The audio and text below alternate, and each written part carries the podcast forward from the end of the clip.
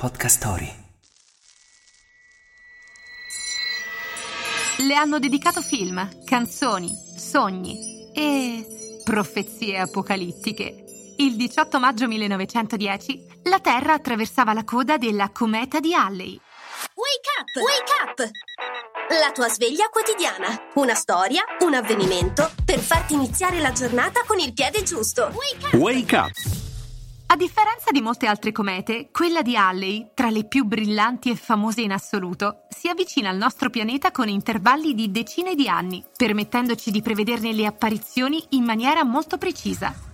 Il primo passaggio noto di questo affascinante corpo celeste è segnalato il 25 maggio del 239 a.C. dagli astronomi cinesi della dinastia Qin.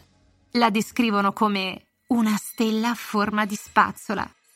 Volò sulle sconfitte di Attila, venne rappresentata su arazzi e su affreschi da pittori come Giotto, che la vide come la stella di Betlemme nella Adorazione dei Magi. La osservò Keplero e nel 1986 la sua coda venne attraversata dalla sonda europea Giotto, un nome tutt'altro che casuale.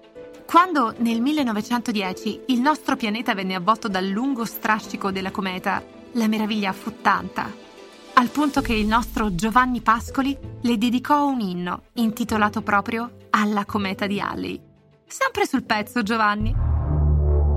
Si prevede che tornerà a farci visita nel 2061 passando a soli 147.000 km da Giove. Tutti eleganti, mi raccomando. In fondo si tratta di una star. La frase del giorno. La canzone è una stella filante che qualche volta diventa cometa. Francesco Guccini.